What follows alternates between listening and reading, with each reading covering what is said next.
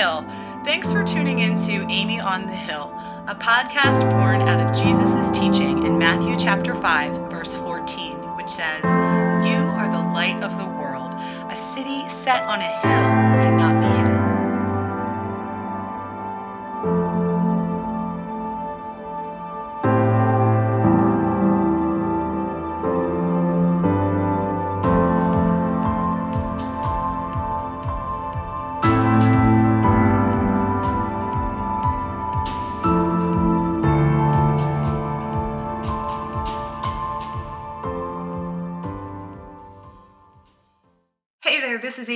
so much for listening to the podcast today. For those of you who are regular listeners, you know that we're in the second to last week of our study of the Gospel of Mark and Timothy Keller's book, Jesus the King.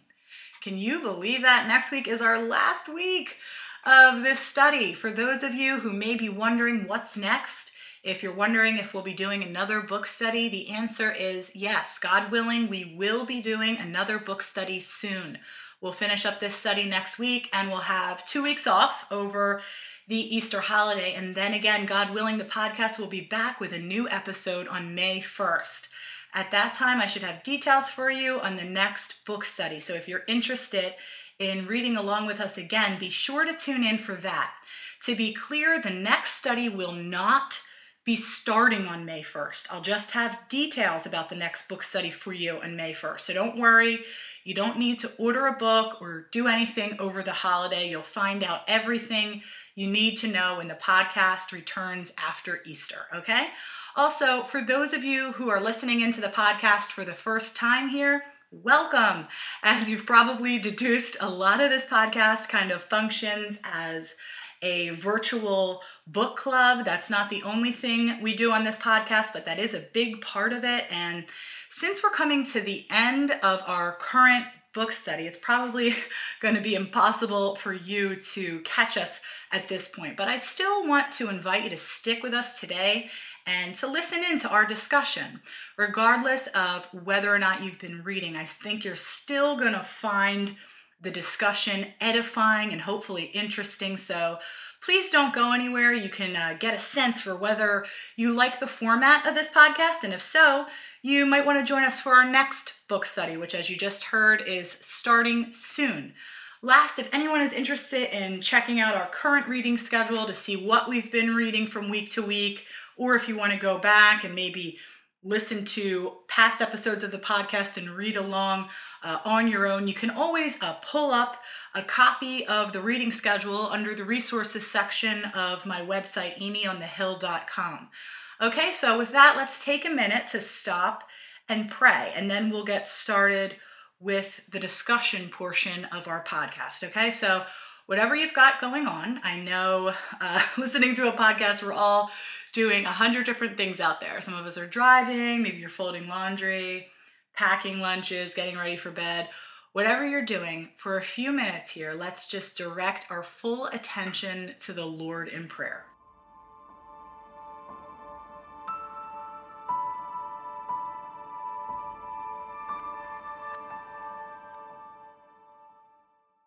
Dear Lord, we come to you in the name of the Lord Jesus. And right now, as we enter into prayer, we specifically want to acknowledge Jesus as Lord. 1 Corinthians 12 3 says that no one can say Jesus is Lord except by the Holy Spirit. What does it mean for us to say that Jesus is Lord? Father, when we say Jesus is Lord, we're saying that Jesus is in charge. We're saying that Jesus is the boss. We're saying not our way, but Jesus' way. We're submitting ourselves to the lordship of Jesus. We don't just want to be people who know uh, a lot about Jesus. We don't just want to study your holy word so we can have a lot of head knowledge. We want to live and thrive under the sovereign reign of the Lord Jesus. We want to be filled with your Holy Spirit. We want to be good and faithful servants of Jesus, the Lord of our lives. God, as we often pray, everything in this world, especially in the generation in which we live, everything in this world seems to be either a temptation or a distraction. Even good gifts from you can become a problem for us when we elevate those gifts above our love for you. Please help us, Lord, to submit ourselves and to submit our thoughts and to submit our gifts, to submit everything to you as Lord. You are the Lord, and we love you. We ask that you would please continue to use this study and podcast for your glory and for our growth. Give everyone who's listening a fertile heart to receive seeds of righteousness so that we will reap steadfast love. Do in us what no one listening can do in ourselves. God, we believe and we hope in you. Again, it's in Jesus' holy name we pray, and it's in Jesus' holy name we claim all the promises of your word. Thank you, Lord. Amen.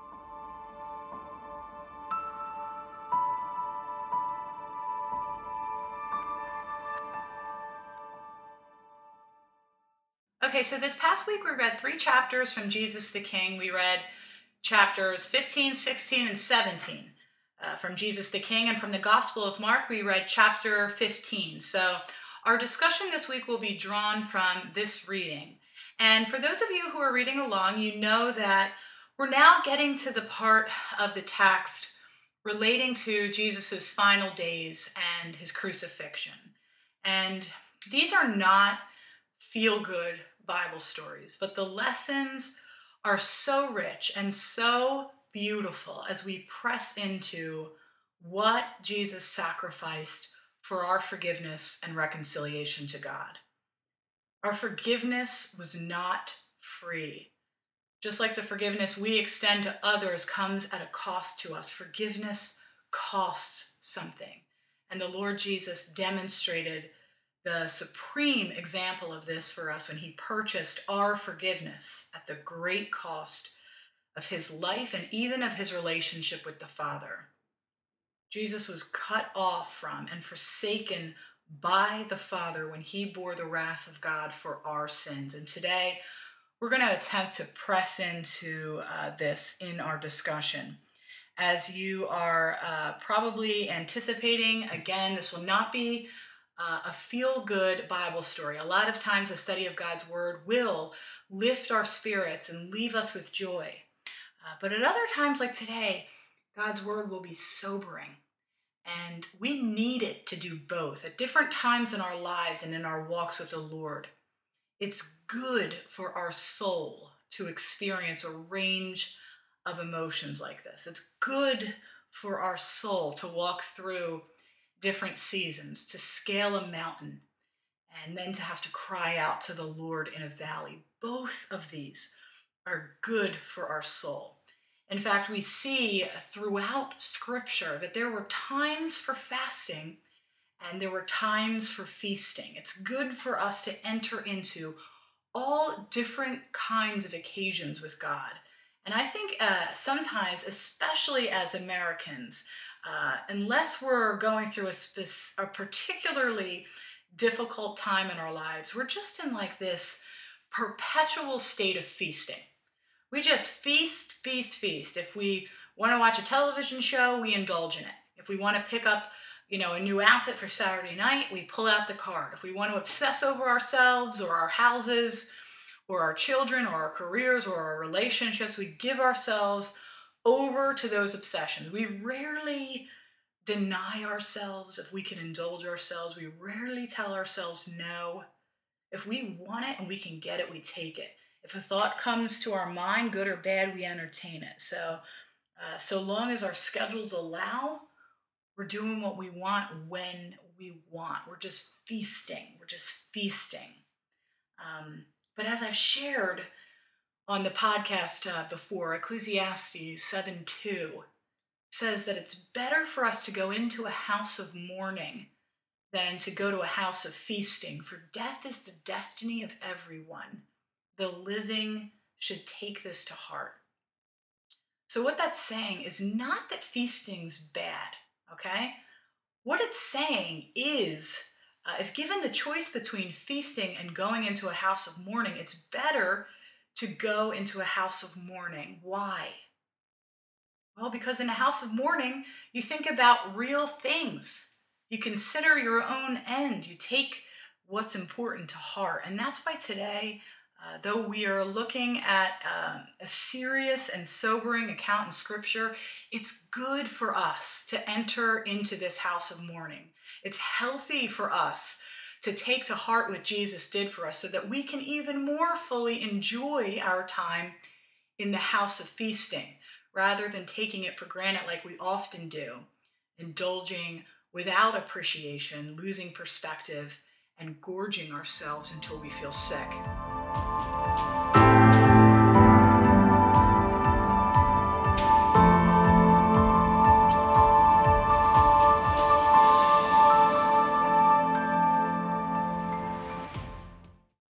Last week, if you listened to the podcast, you'll remember that we discussed the four glasses of wine taken during the Passover feast.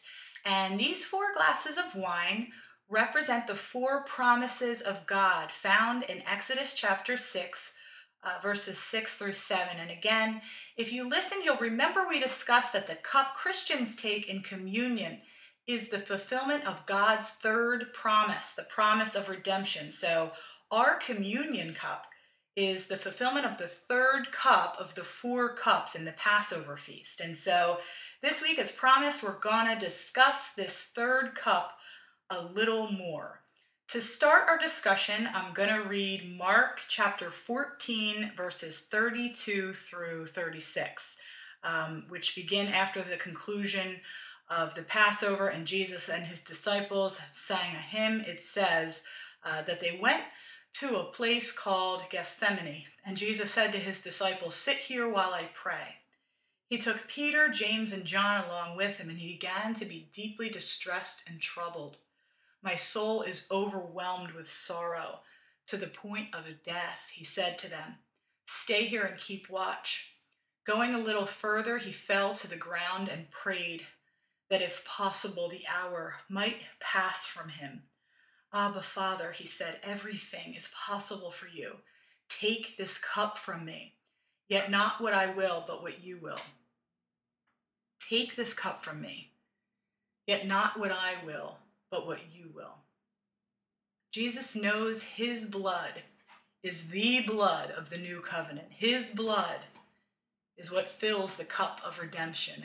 And, as he confronts uh, the reality of this sacrifice, he becomes astonished and overcome with horror. Now, in the New International Version, uh, the translation says that Jesus began to be greatly distressed and troubled. But remember, Keller taught us this week in our reading in the Greek, this actually means Jesus became astonished and overcome with horror.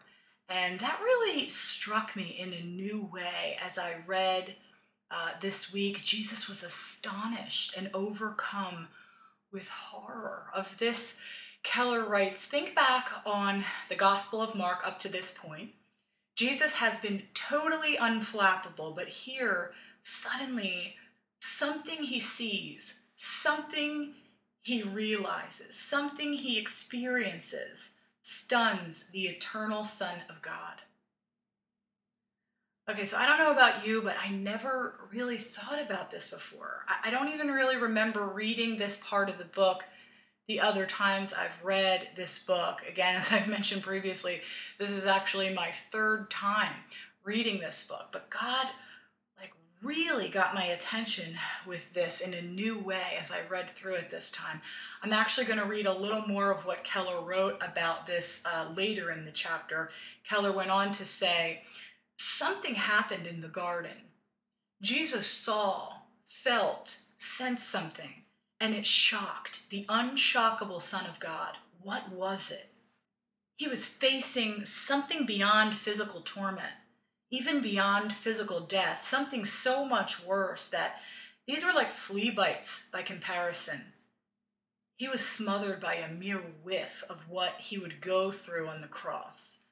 Didn't he know he was going to die? Yes, but we're not talking about information here. Of course, he knew that. He had told the disciples so repeatedly. But now he's beginning to taste what he will experience on the cross. And it goes far beyond physical torture and death. What is this terrible thing? It's at the very heart of Jesus' prayer here take this cup from me. Um, I think I was especially moved by the Jonathan Edwards quote Keller shared uh, from Jonathan Edwards' sermon, Christ's Agony. In that sermon, Edwards explained that in order uh, for it to be properly said that Jesus, of his own volition, endured the sufferings that were so great, in order to say that Jesus did that uh, of his own act and choice, then Jesus would have had to have experienced in some extraordinary way how great these sufferings were to be before he actually endured them. And Edwards said that this extraordinary sense was given to Jesus in his agony. Wow. So, what I understand Edwards to be saying here is that in order for Jesus uh, to have willingly laid down his life, Jesus had to have a sense of what that suffering meant uh, before he actually endured it. Otherwise, it would not have been a conscious choice. Uh, and I was really moved by that this week, thinking about um, Jesus in the garden and trying to imagine um, the astonishment and the horror he began to realize on that night. Have you ever thought about that before? Jesus was loved enough to know he could express his emotions to the Father um, in the garden that night. He was safe to express his desire that the Father would take the cup from him. He didn't have to pretend like he was totally cool with what he was being asked to do. He cried out to God to deliver him. And yet, he loved the Father and he loved us enough to say, Yet not what I will, but what you will. Of this, Keller writes, That love, whose obedience is wide and long and high and deep enough to dissolve a mountain of rightful wrath, is the love you've been looking for all your life. No family love, no friend love, no mother love, no spousal love, no romantic love, nothing could possibly satisfy you like that. All those other kinds of loves will let you down. This one never will.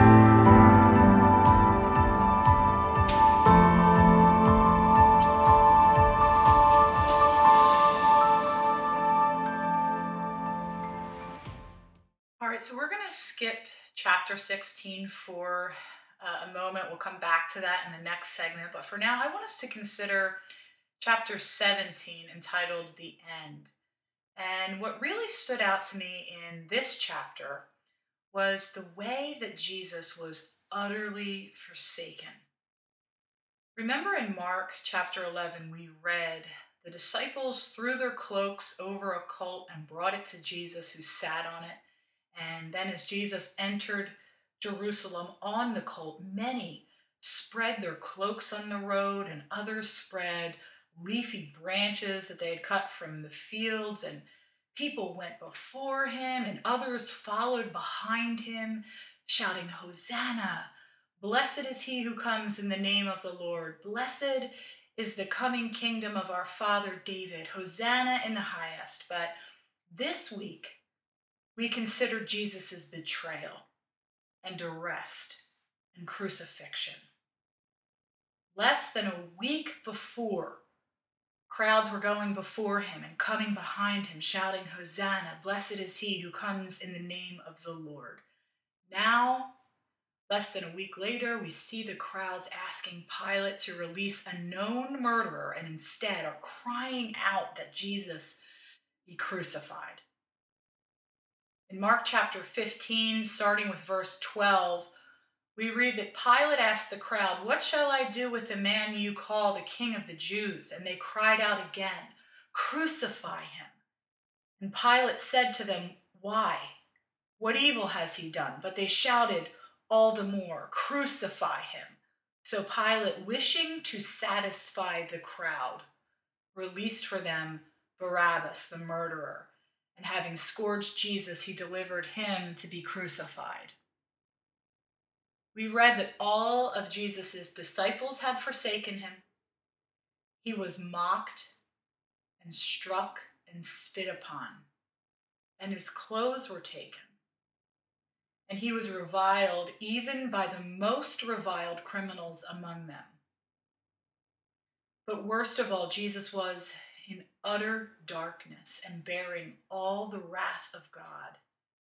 Jesus was completely and utterly forsaken by his Father.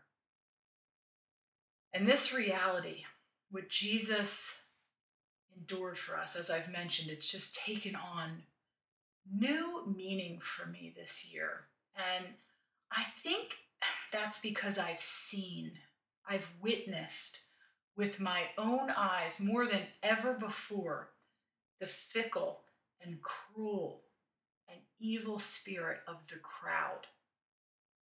The crowd who loves you one day abandons you the next. The crowd will feed off of your fame and then delight in your demise. A crowd will celebrate you and align with you and then deny you at the slightest turn of popular approval. It's really sick to watch this happening. And with social media, um, I just think we can see this happening to people all around us in real time. We're even participating in it uh, sometimes, at least I am to some degree, though I'm definitely not proud to admit that. Uh, it's true. This week, a Christian writer I respect uh, ended up in the middle of um, a controversy of sorts, and the crowds were starting to encircle this guy like prey on social media. And I realized I just wanted to act like I never knew him. Though I didn't necessarily disagree with him my instinct was to distance myself from him, to forsake him, even if it was just a virtual forsaking. I could feel it inside. A teacher who had faithfully taught me in truth was in the crosshairs, and my instinct was to self protect, to step back. Uh, and that made me think of Peter. Peter, who loved Jesus, Peter, who identified Jesus as the Christ and Peter, who sat and served under Rabbi Jesus in ministry, denied Jesus three times, even though he had just resolved that he would never fall away. And it made me think of Paul, who wrote in 2 Timothy 1:15, "You are aware that all who are in Asia turned away from me." All who were in Asia turned away from Paul, and that included people who apparently had been close to him. But Paul said uh, in verse 16 of 1 Timothy chapter 1 that there was a man who was not ashamed of Paul's chains. That man often refreshed Paul and he searched for Paul earnestly until he found him. Um, but more than that, we know that Paul was never fully alone because in Hebrews chapter 13, verse 5, we read God's promise I will never leave you nor forsake you. And then in verse 6 of Hebrews chapter 13, it says, We can confidently say, The Lord is my helper. I will not fear. What can man do to me? The crowd will turn on us. Now more than ever, the crowd makes a sport out of stripping fellow human beings of dignity and belonging. The crowd still loves a good crucifixion. And that seriously seems to be true on every side of the political and spiritual spectrum. I don't see many exceptions out there. The crowd is still thirsty for blood. But because Jesus spilled his blood, we will never be completely cut off we will never be utterly forsaken. We can confidently say, The Lord is my helper. I will not fear. What can man do to me? But Jesus was utterly forsaken for us may we never forget.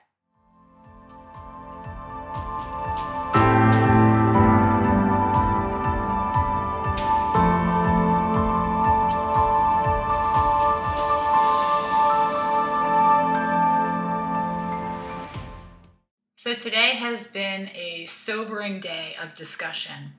I'm praying that what we've been considering will help us more fully appreciate the significance of this season if you're listening to this podcast on or near the day on which this episode uh, is being released, then Good Friday, which is the day Jesus died on the cross, will be coming up in about two weeks. Easter Sunday, the day of Jesus's resurrection, is also about two weeks out. So, again, as we approach this season, I'm praying that we all take in. I'm praying that we all really ingest the truths we've been processing. Do you remember our reading from last week? Not our reading this week, but the week before in chapter 14 entitled The Feast. Keller explained that it was not enough that a lamb was slain and its blood put on the doorposts. The lamb also had to be eaten, it had to be taken in. And uh, he likened that to our taking of communion by saying that the Lord's Supper is a way of taking in the death of Christ for yourself and appropriating it personally. And I thought that applied to a portion of our reading this week as well.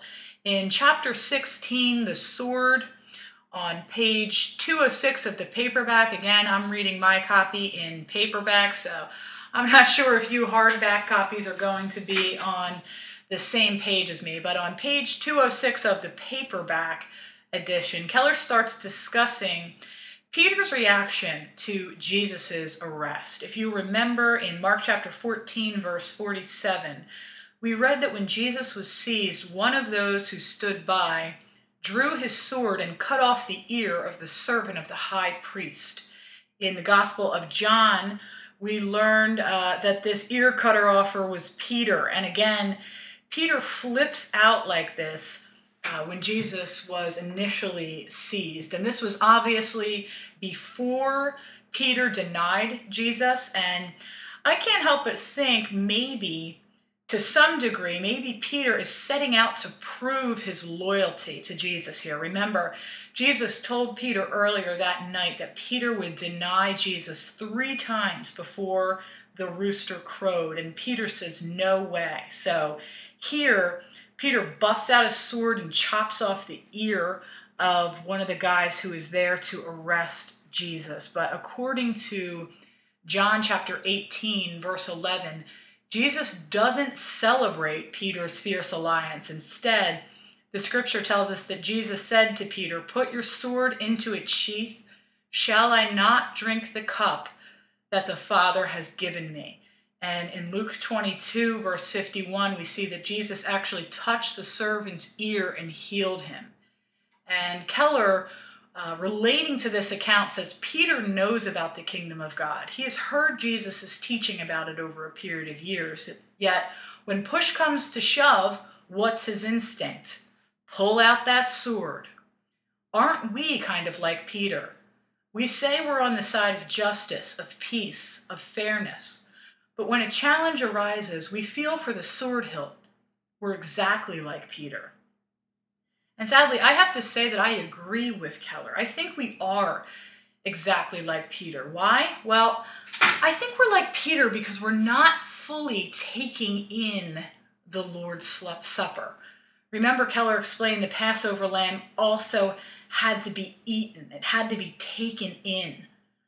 Likewise, the Lord's Supper is a way of taking in the death of Christ for yourself and appropriating it personally taking in the death of Christ for yourself and appropriating it personally, what does that mean? Most of us regularly take communion, right? So I don't think that's what he means here. What I think he means is that, sure, we'll take communion, but we don't live it. We don't, in remembrance of Jesus Christ our Lord, actually lay down our lives lay down our agendas, lay down our ambitions, lay down our pride, lay down our defense, lay down our rights, lay down our positions, lay down our all. We don't do that for those around us. We're like Peter in the garden and we bust out the sword. I was talking to friends uh, about this at dinner uh, the other night. We were talking about how in Ephesians chapter 6, verse 17, and Hebrews chapter 4, verse 12, um, God's word is likened to a sword. In fact, Hebrews 4:12 says for the word of God is living and active, sharper than any two-edged sword, piercing to the division of soul and of spirit, of joints and of marrow, and discerning the thoughts and intentions of the heart. And I think sometimes as Christians, we have that sword of the Spirit in our hand. We have that word in our hand, and it's sharp. And we use it uh, as a weapon against people, even though Ephesians uh, chapter 6, verse 12 teaches us that we do not wrestle against people. We do not wrestle against flesh and blood, but against the rulers, against the authorities, against the cosmic powers over this present darkness, against the spiritual forces of evil in the heavenly places. But we take God's word, we take the sword, and we cut people down with it.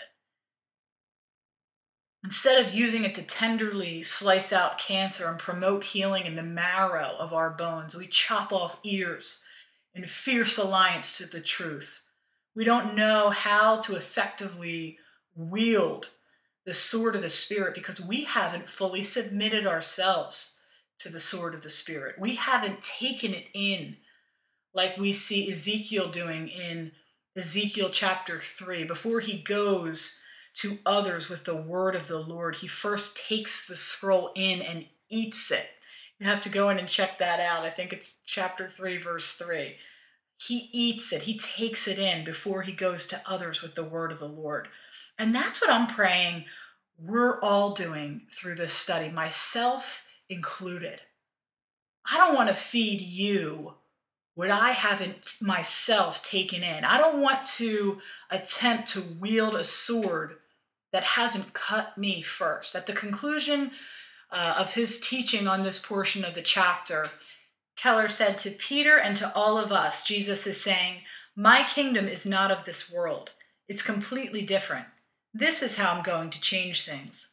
I'm going to put others ahead of myself. I'm going to love my enemies. I'm going to serve and sacrifice for others. I'm not going to repay evil with evil. I'm going to overcome evil with good. I will give up my power, my life.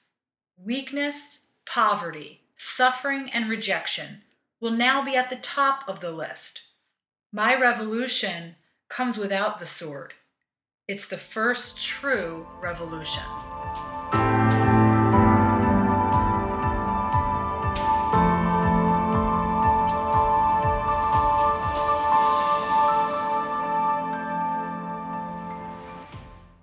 Okay, so that concludes the podcast for today. Thank you so much for listening.